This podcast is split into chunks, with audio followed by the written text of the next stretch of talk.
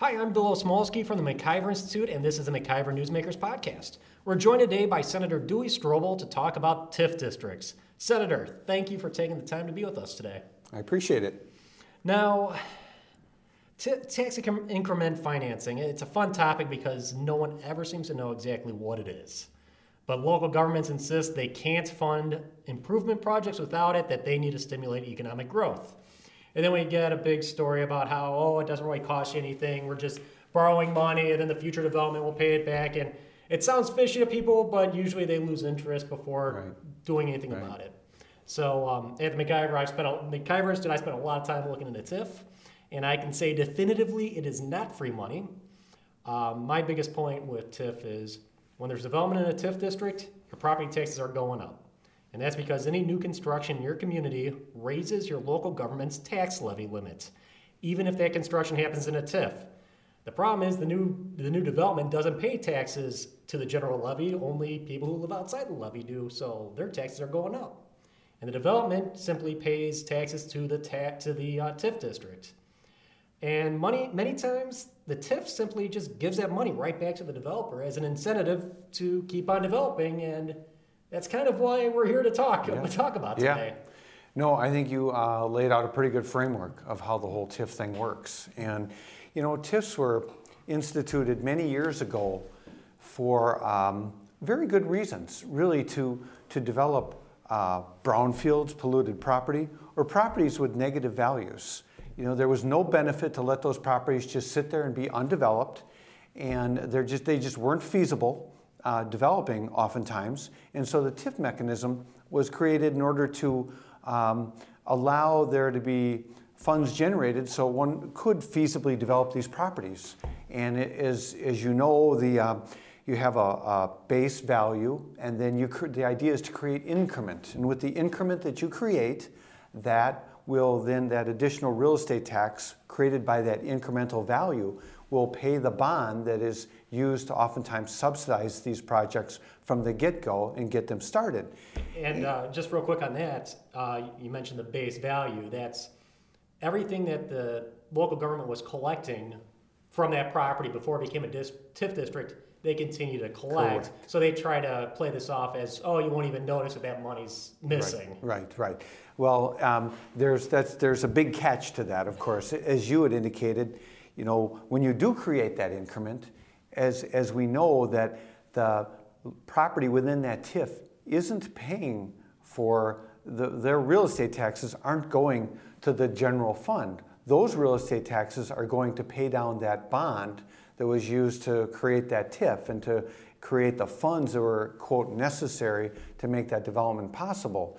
And um, those bonds can be 20, 25, 27 and a half years long. These, these bonds can be a very long time. Um, but then, as, as you had indicated also, that the levy is still permitted to be increased. Uh, so then the levy increases, but the property within that TIF isn't contributing to it, so everybody else is paying for that TIF. So really, when you oftentimes think of TIFs, there's, there's the, the developers are benefiting greatly and the munis are benefiting greatly. So they're really kind of both in on this deal. And, and what we just alluded to is certainly the benefit for the municipality. You know, the benefit for the developer is um, it's all about the but for clause. But for the existence of this TIF, this real estate development would not happen. And when the city fathers are presented with these decisions from the developers, who provides them the information to determine if the but for is valid or not? It's the developers. The developers come in and they say, gosh, you know, without this TIF, we can't make it happen. And who provides that information to developers? So it's really kind of a stacked deck. And as a real estate professional myself, unfortunately, I see them getting getting bamboozled way too often. That's the problem. Oh yeah, we, we've had some fun examples that we've dug up at MacIver. Uh, the best one is in Beaver Dam, where uh, TIF district funds a huge economic park, which but for this TIF, you'd never have this economic this this industrial park.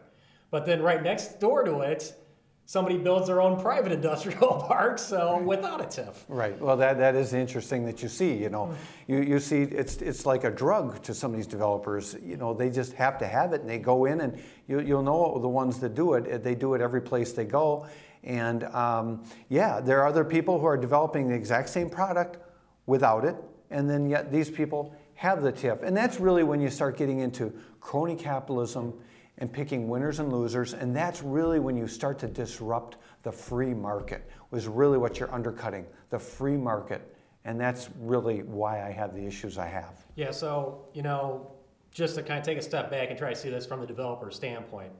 If all TIF districts funded were, you know, new streets and sewers and some site prep, um, from a developer standpoint, well, I don't care if there's a TIF district or not, as long as it's getting done and I don't have to pay for it. What do I care?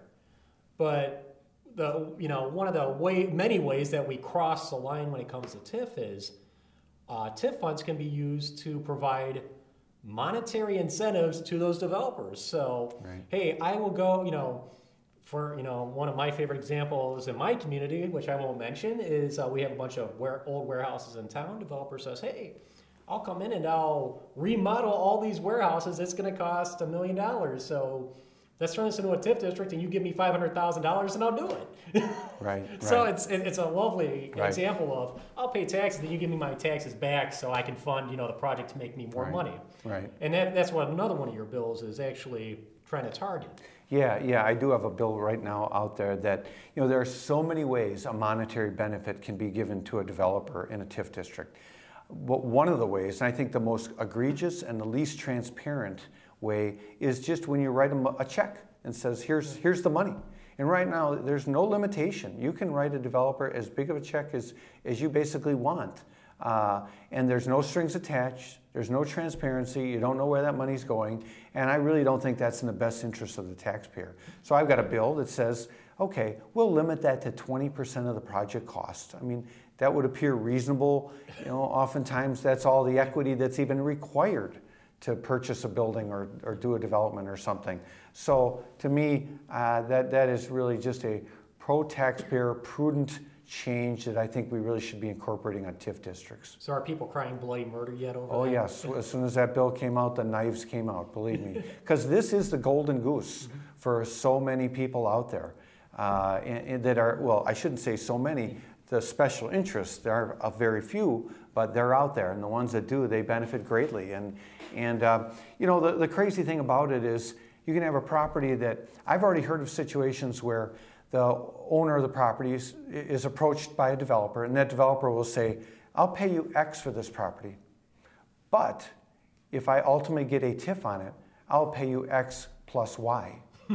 so what's the benefit of that TIF? You know, you're, you're, you're really funneling more money to the landowner. You're usurping the market for that property. So uh, really, when you think about it, if someone's going to get a TIF and it's a but-for clause, in theory, why should they even pay anything for that money? Hmm. Because without the TIF, it's not worth anything. And I don't really believe it's the, it's the taxpayer's job to subsidize these developments so A, landowners, landowners can walk away with more money, and B, the developers can have a subsidized development uh, which they can enjoy quite frankly, oftentimes a greater profit margin. I don't think that's the taxpayer's job to do in many of these instances. Yeah, so to really hammer this point home, when you have a TIF district, you know, and your new development goes up there, everyone else's taxes in town go up to pay for that development's services, to pay their portion of the general fund tax levy. So, you know, you build, you know, new apartments, new warehouses, new factories, whatever they still need police protection. They still need fire protection. If there's if it's a if it's residential, kids need to go to school. So everybody outside the TIF district is paying for all that to happen. Meanwhile, the developer in the TIF district, who is paying all their taxes, are just staying in the TIF district. When that money goes right back to that developer, he's not paying taxes. He's essentially keeping all of his taxes, and you're paying for all of his public services. So that's that's where the taxpayers should re- really be outraged by this process. Right. And the transparency you bring up is another is key in this because when a TIF district writes out a check, it's kind of hard. You know, you have to really go through some effort to see, you know, what the TIF district is spending money on. Uh, when you're, if it were your local city that just, you know, wrote out a check, hey, hey, uh, Joe Development, here's a check for fifty thousand dollars. Keep doing what you're doing. People, there might be more people that would raise questions about that. Yeah. Well, the crazy thing too right now is we are in a historically strong real estate market. I mean, it's a, it's an incredible real estate market right now, but yet more and more real estate deals are being done with taxpayer subsidies, i.e., TIFs. I mean, what God forbid, where are we going to be someday when the real estate market turns bad on us? I mean, how much more do we have to subsidize these deals than we are now when we're in a great when we're in a great economy right now? And that you know that's some a question I think we all have to ask. And you know another thing too, we look at the history of, of TIF districts, and um, we're seeing more and more. We're actually seeing proportionally more development inside of TIF districts than outside of TIF districts. And when you have the issue of, of uh, you know levy limits, that again, it's just putting more and more on the backs of the existing property owners. And oftentimes, you know, you just wonder, was that really even necessary? Well, yeah, and it's um, it's a situation where I mean, yeah, it's a really sweet deal, especially with the, you know, just the, you know, straight cash back incentives because when when those opportunities are out there and those opportunities are expanding for developers, you would, I, I mean, as, from a strictly business perspective, you'd be crazy to not do it. Right. I, I know. I, I can't say I begrudge the developers for doing it uh, because they can. But it's up to policymakers to fix these situations so these abuses don't occur. Because we work for everyone, not for this very small special interest group of developers. We work for everyone. And many of these are not in the best interest of, of, of the taxpayer. In fact, what you're seeing right now, even in this great environment that we have for real estate development, um, almost one third of all TIFs in the state are some way not performing as they were expected to. Um, sometimes, if they do really well, then what happens is that um, that money is used to fund that one is that is doing poorly. or if they do really well, then sometimes the city fathers say, "Well, let's expand this TIF." So all these things defer the ultimate benefit that's supposed to go to the taxpayer, and that, and that's not. Uh, like I said, when you get a bad TIF, sometimes you have a, a good TIF that pays for it. Or, you know, sometimes when you have a bad TIF, the city fathers think, well, if we only did this and this, it'll become a good TIF. So then they expend more money and dig a deeper hole for themselves. And, you know, we are seeing, you know, communities that really are, are taking it in the shorts on some of these TIF districts. And, and again, we're in a great real estate economy, and that still is happening, which is really a shame. Yeah, and um, so we're you know obviously this isn't um, you know when you're trying to get something like uh, like the, a problem like this under control. I mean you don't you know as a policymaker you just don't say hey let's eliminate TIF districts. You, you try to put some some limits on them. You try because um, like you said I mean you, you do see some benefit to them. So I mean you just want to kind of shift them so that there's benefit for everybody and not just Right, benefits. Yeah, so um, this, you know, the reforms that, that you've introduced this session, we've got the limits on the cash cash back.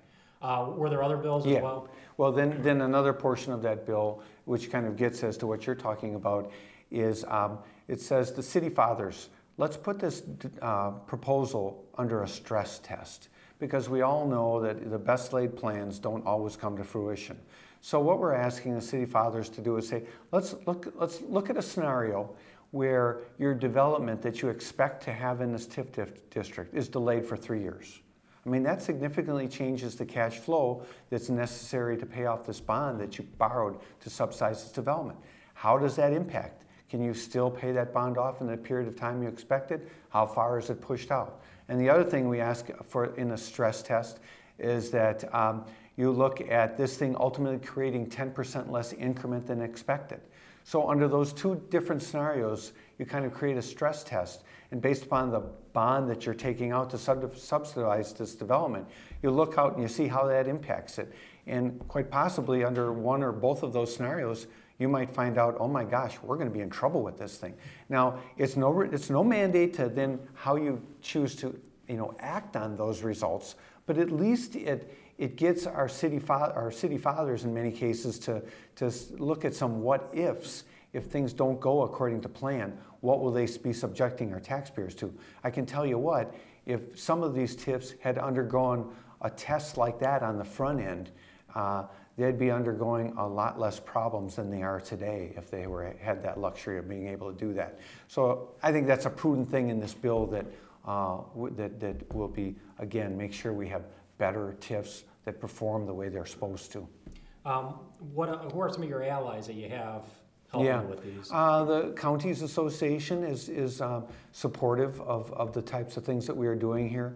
Uh, the uh, Badger Institute, uh, a, a think tank that analyzes and studies these things quite critically. Uh, they're, they're a strong supporter too. Americans for Prosperity is, is a supporter. Uh, we have a number of taxpayer groups that are supporters also. Because again, TIFs were all about benefiting the taxpayer ultimately.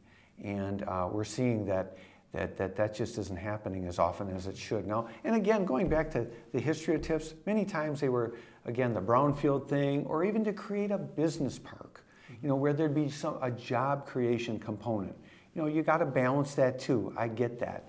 But, um, you know, where they are now to subsidizing high end apartment buildings or, you know, AAA rated tenants, Walgreens, and so on, um, with these types of developments, it just, it, and then a landowner is walking away with millions in a in an upfront payment for the value of that land when according to the but for, it, it wasn't even feasible to develop. Mm-hmm. Something just doesn't add up there. Um, do you have allies on the other side of the aisle on this one? Yes, we have some. Um, there's bipartisan support yeah. on, on this bill, um, and you know we're encouraged by that. In fact, uh, Senator Jon Erpenbach is uh, is a supporter of this bill, as are a number of uh, uh Democrats on the Assembly side. Maybe we support this type of reform for different reasons, yeah. but in the end, uh, it, it, will lead to uh, TIFs being more doing what they were designed to do, and ultimately the taxpayer seeing greater benefits, being exposed to less liability. And I think when responsibly used, you know, the TIFs can, can do some good things. And this, let's get rid of some of the bad eggs. And I think with the reforms that I'm talking about in this bill, just around the edges, that's all it is, that we're going to end up accomplishing some of those goals. Yeah, so we're looking at an abbreviated uh, session this spring. Um, so we'll see where this one goes. But even if this, uh, you know, let, us say you know this one doesn't, you know, doesn't quite make it this session. I mean, you aren't planning on stopping with your TIF mm. reforms now. no, I, I, mean, really, if you dig into TIFs, and we've been doing that in this office for a long time, and I am a real estate developer. That's what I do outside of my job as a state senator. Mm-hmm. So I'm very aware of, of the games that are played with TIFs. And uh, I think it puts me in a special place to have knowledge and um, of, of, of, really critically evaluating some of these. And, and so I have firsthand knowledge that some of our TIF practices in the state are just out of control. Well, we really look forward to hearing your ideas for a long time to come. So, um, yeah, thank you very much for joining us today. Um, this is the MacIver Newsmakers podcast, uh, and I, am Bill Osmulski here with uh, Senator Duey Stroebel. Thank you very much for listening. And all these examples of uh, problems and issues and uh, discussions about TIF, uh, most of them we have either uh, standalone stories on our website or we've got a big analysis piece about uh, just how TIF works in Wisconsin in plain in plain English. So anyone can understand it. You don't have to be a college professor or an academic to make sense of it. So uh, you can find all that at our website, www.maciverinstitute.com. Again, for the MacIver Institute, I'm Bill Osmulski, and this has been the MacIver Newsmakers Podcast.